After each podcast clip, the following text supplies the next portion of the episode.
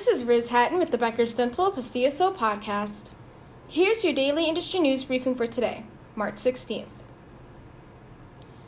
From a proposed medical loss ratio to dentists dropping out of insurance networks, here are six dental payer updates Becker's has reported on since February 20th.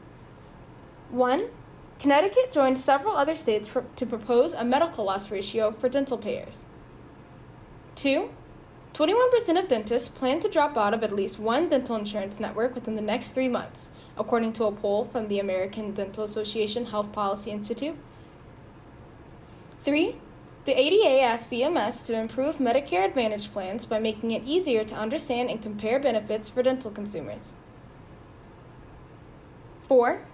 Two California bills were introduced in February with the goal of holding dental insurance plans accountable and improving dental coverage. 5. Nebraska legislators are considering a bill to increase reimbursement rates for Medicaid dental services. 6. The Illinois state legislature introduced a three bill package that aims to increase accountability for dental payers. If you would like the latest dental and healthcare industry news delivered to your inbox every afternoon, subscribe to the Becker's Dental + DSO Review e newsletter through our website at www.beckersdental.com.